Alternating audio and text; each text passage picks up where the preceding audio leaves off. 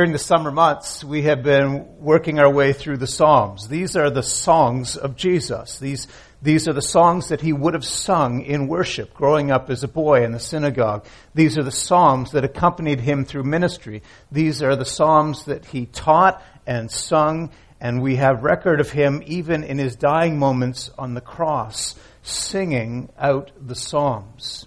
This is a part of Scripture that uh, that is unlike most others. There are parts of Scripture, the great teachings, the, the robust doctrines that lay out the principles of our faith and they, they stretch our minds and they challenge our actions. But when you get to the Psalms, you're working in the realm of emotions. You're going deep into the motives of the heart.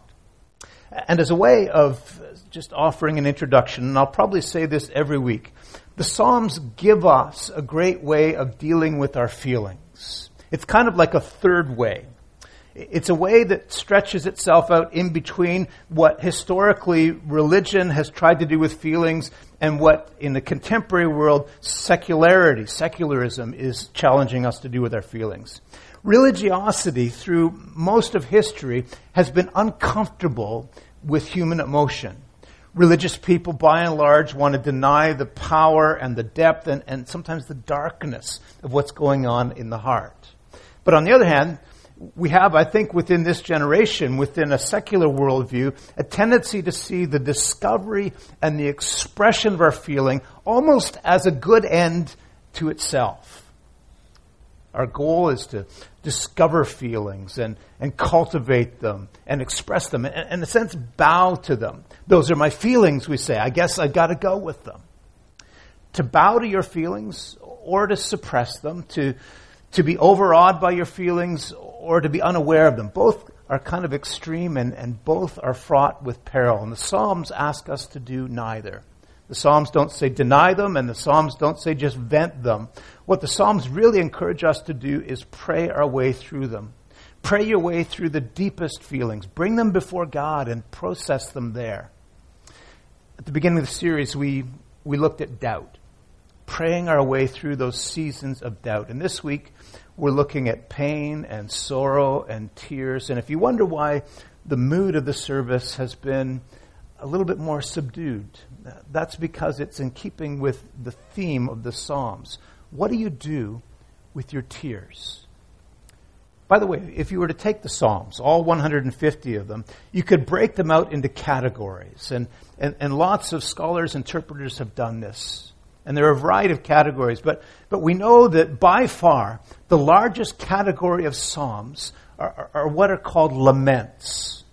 These are psalms of weeping and crying and, and grieving. It's the largest cluster or group of the psalms. What do we do with our tears?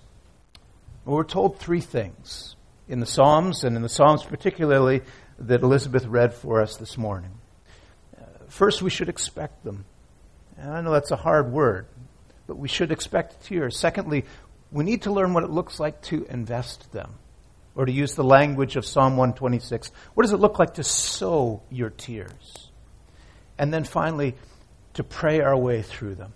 And that's sort of the trajectory for our message this morning. If you want to open up your order of service to the back page, you'll see an outline with some scripture references that, that you can follow along with. But what does it mean to say that we expect our tears? Have a look again at Psalm 126. Flip open your Bibles or turn on your device. Psalm 126, beginning in verse 1, says, When the Lord brought back the captive to Zion, we were like men who dreamed, and our mouths were filled with laughter. What's this about? Well, to be honest, we're not really sure. Uh, some people suggest this might be the return of the people of Israel who've been living in bondage and captivity and exile for 70 years. But, but honestly, we're not sure. And, and actually, it doesn't really matter for our purposes. The point is, God did something in the life of his people that was so big that all the other nations saw it. And it was beyond anything they could have imagined. It says we were like men who dreamed. This is the stuff of dreams. They, they felt like the dreams that they had had been fulfilled and more, more than they dared ask or imagine had been given to them. God had done something terrific for them. We don't know what it was, again, but, but we know it was great. But then have a look ahead. Look at verse 4. And do you feel the turn? things pivot dramatically. Restore our fortunes, O Lord.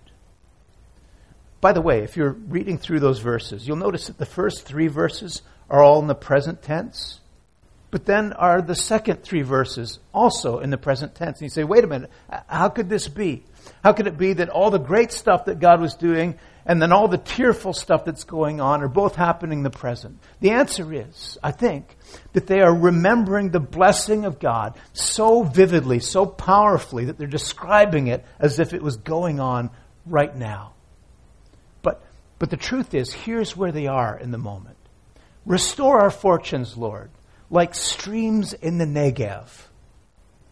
What's the Negev? Desert, right?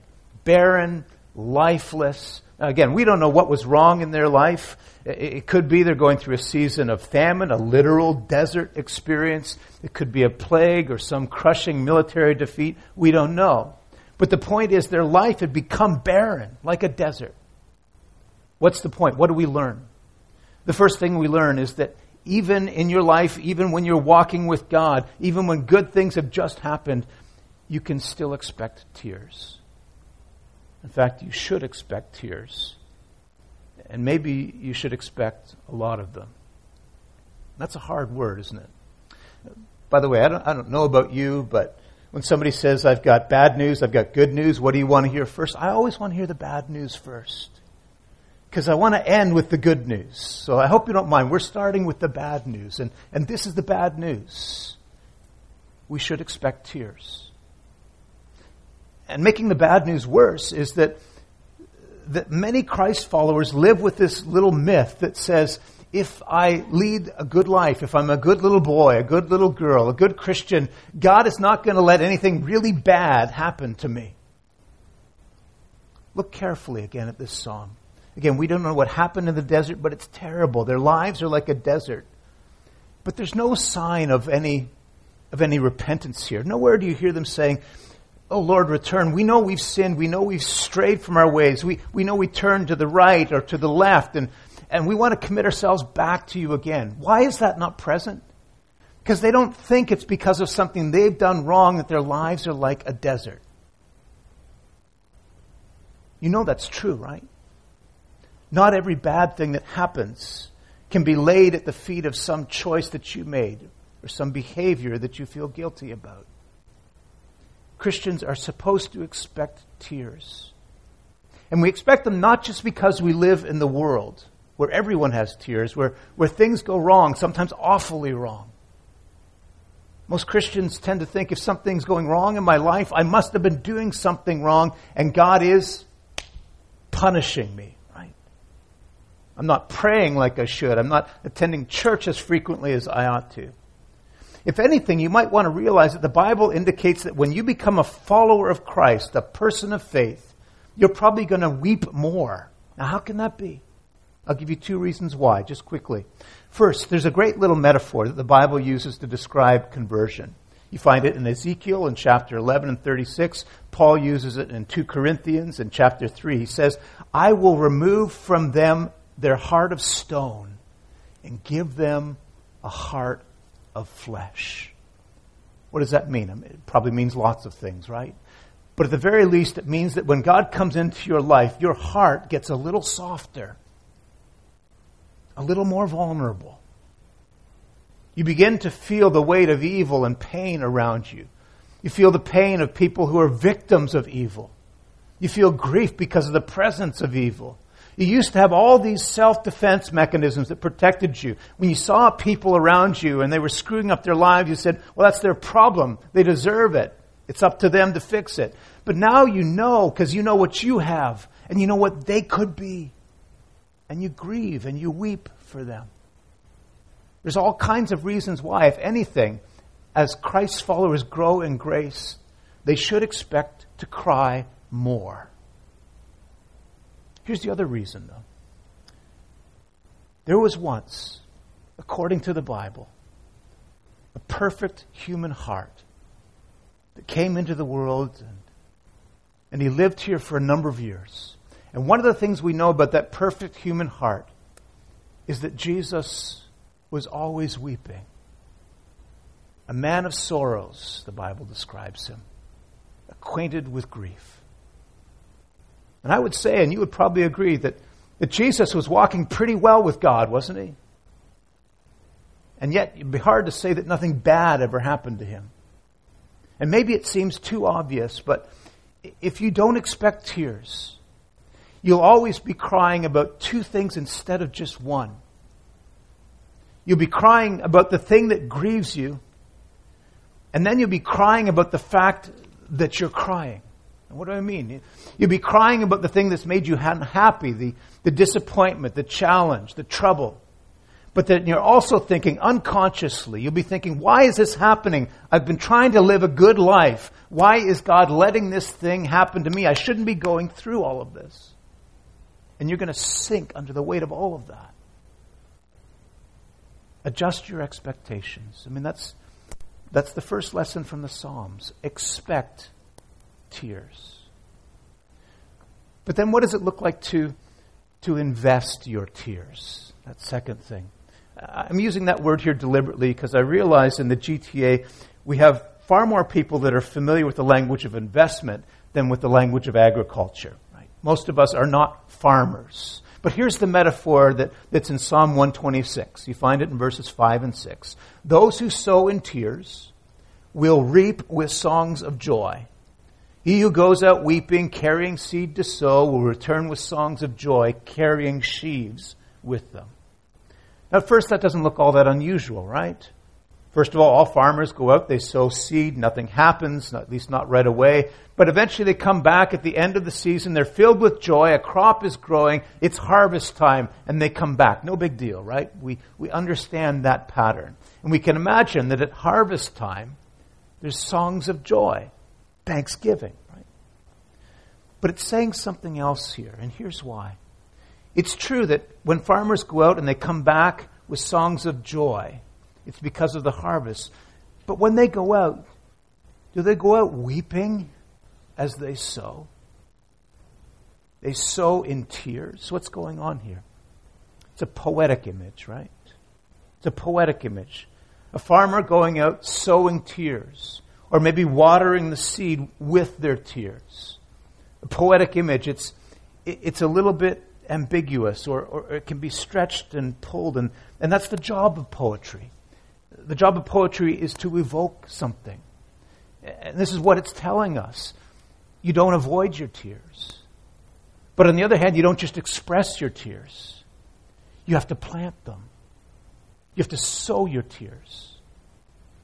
Think about it for a second. There's two ways. You remember, we said that for much of history, religious people have tried to stuff their feelings down, and, and, and secular people want to just give them free rein in their life. Neither of those things are in view here. Because if you just take your seed and you just sit on it, what will you have at harvest? You'll have nothing. Right? On the other hand, if you just take a big bag of seed and you walk six feet out into a pile of dirt and just dump it and then come back home, you're not going to get much of a harvest either. You can't stuff your seed away, and you can't just dump it. You have to plant it. In other words, we're being told to sow our tears, to see tears as an opportunity for fruitfulness and growth. Don't waste your sorrow. Don't waste your sorrow. God never wastes the experiences of your life the good ones and the awful ones.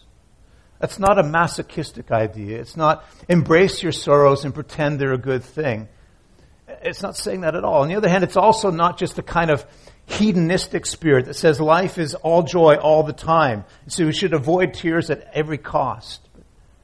You don't just dump it and you don't just hide it. This is where the language of investment maybe helps us because again, we're not farmers, but but think about investing. You don't just dump your money, you invest it. You find a place, you send it out, and if you've done well, it brings back a return. What's the reward here? What's, what's the result? It's joy. It's mind boggling when you think about it. It's going beyond most of us, what most of us think and expect when we read the Bible. We read the Bible and we think it teaches that our tears give way to joy. We have a season of sadness and then we have a season of goodness and joy. And the Bible says that too. Psalm 30, verse 5. Sorrow may last through the night. You know this, but joy comes in the morning. There's a time for tears. There's a time for gladness. And of course, the Bible teaches that tears give way to joy, but this is something deeper. This is even more profound. This is saying that in the gospel, if you plant your tears, the tears actually produce joy. They don't just give way to joy. They don't just wait. You don't just wait for the tears to go away and then joy comes. If you plant them, they produce joy.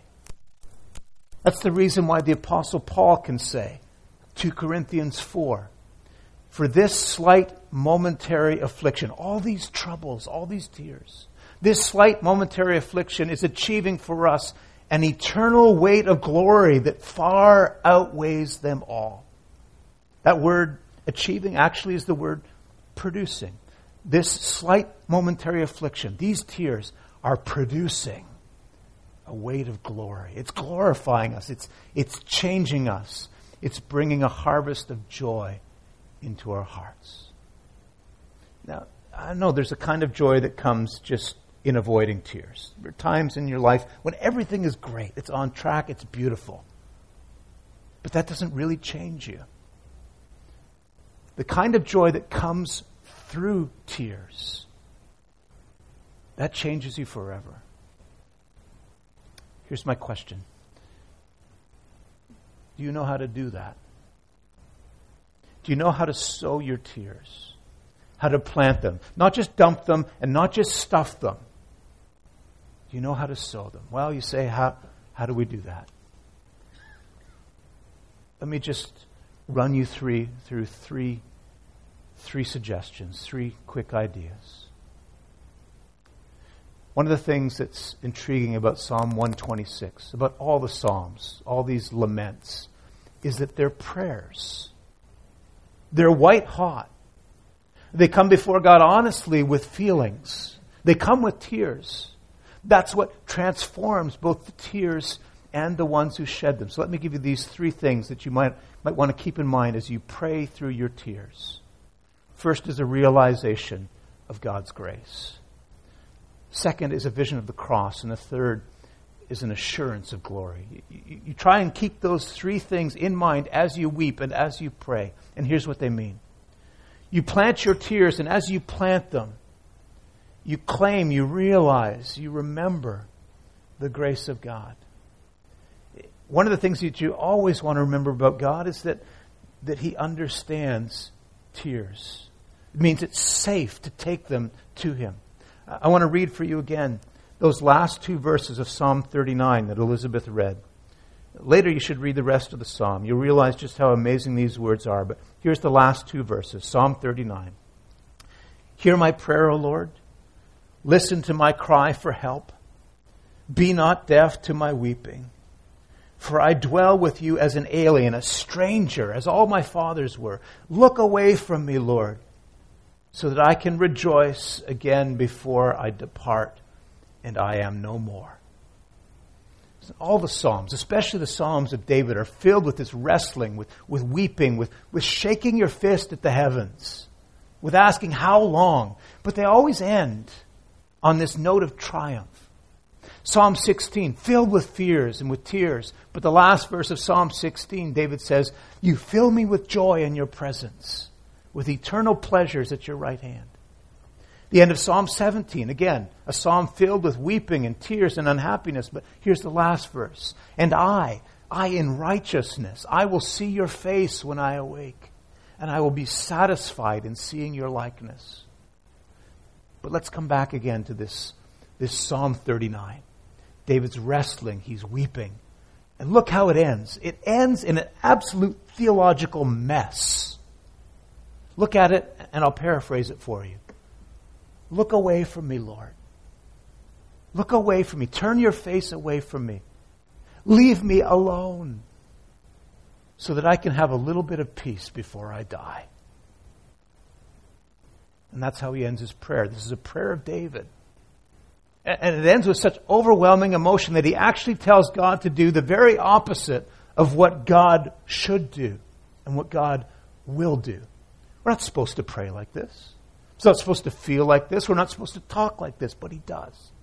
And the very presence of that kind of prayer in Scripture is a witness to God's understanding. He knows how we speak and how we feel when we're desperate. We're right at the bottom. He understands what it's like when our feelings so overwhelm us that we say desperate things, incorrect things.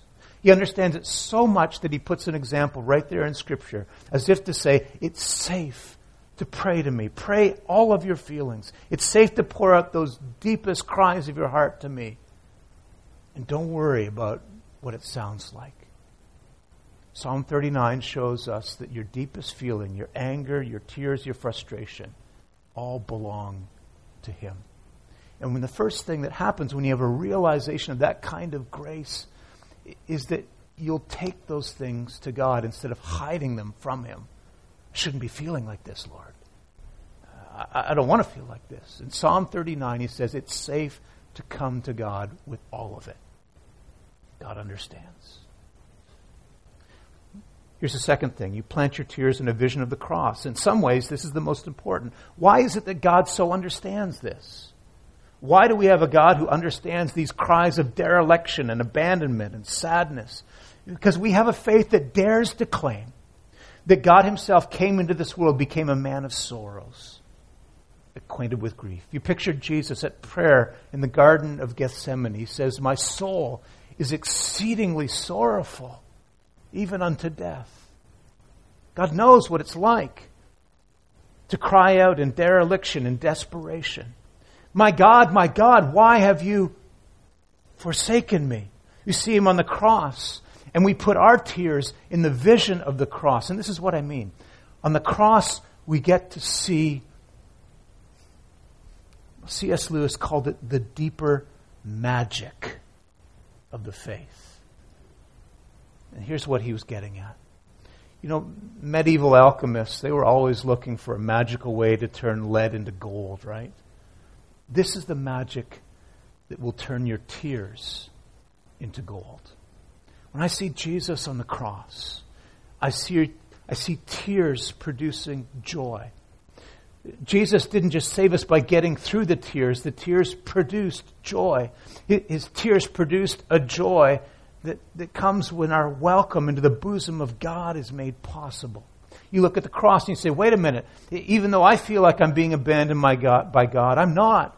Even though I feel like God is punishing me for my sins, He's not. That's what the cross was about.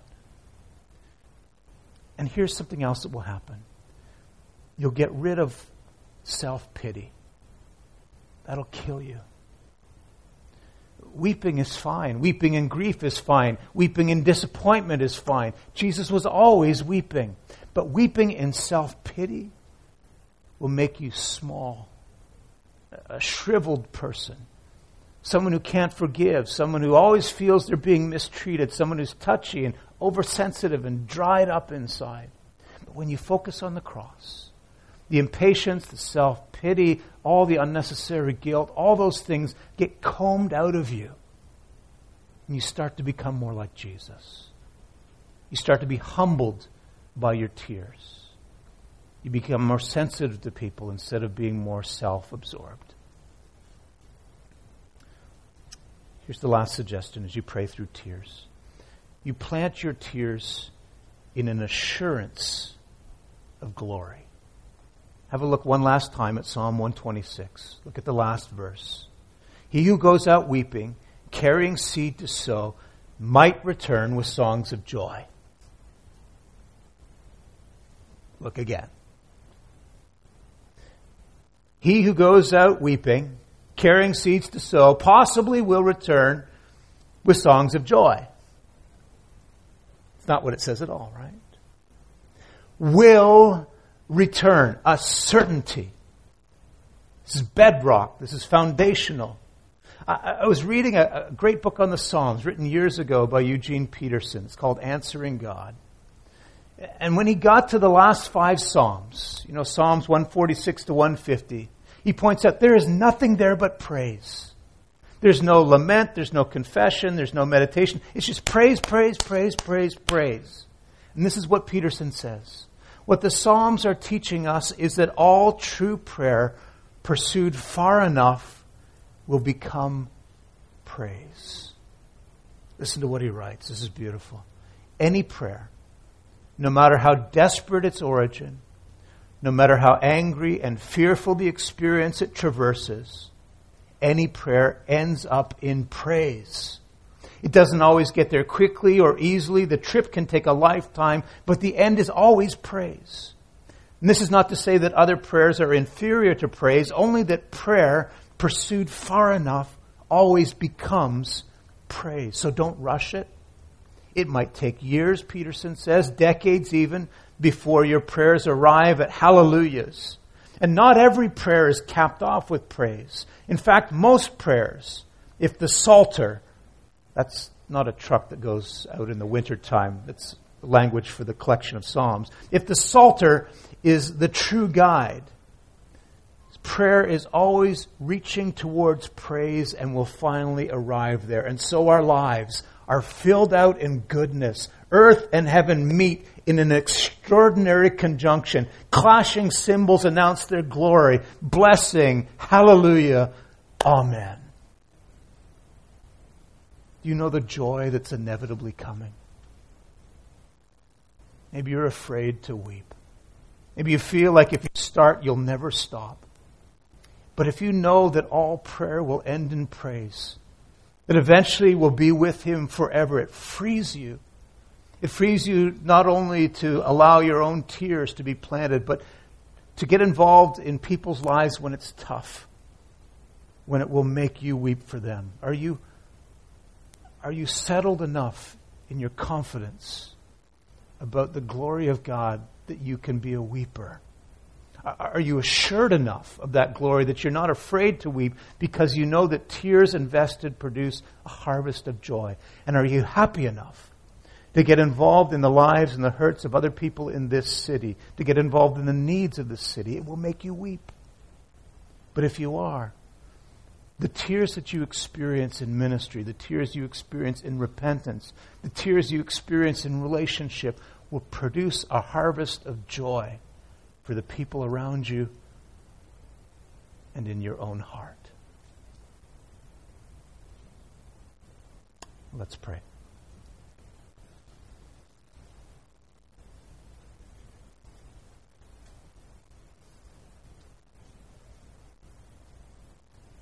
Father, make us happy enough, content enough, and assured enough to weep. Help us learn what it means to sow our own tears. We pray all this in Jesus' name.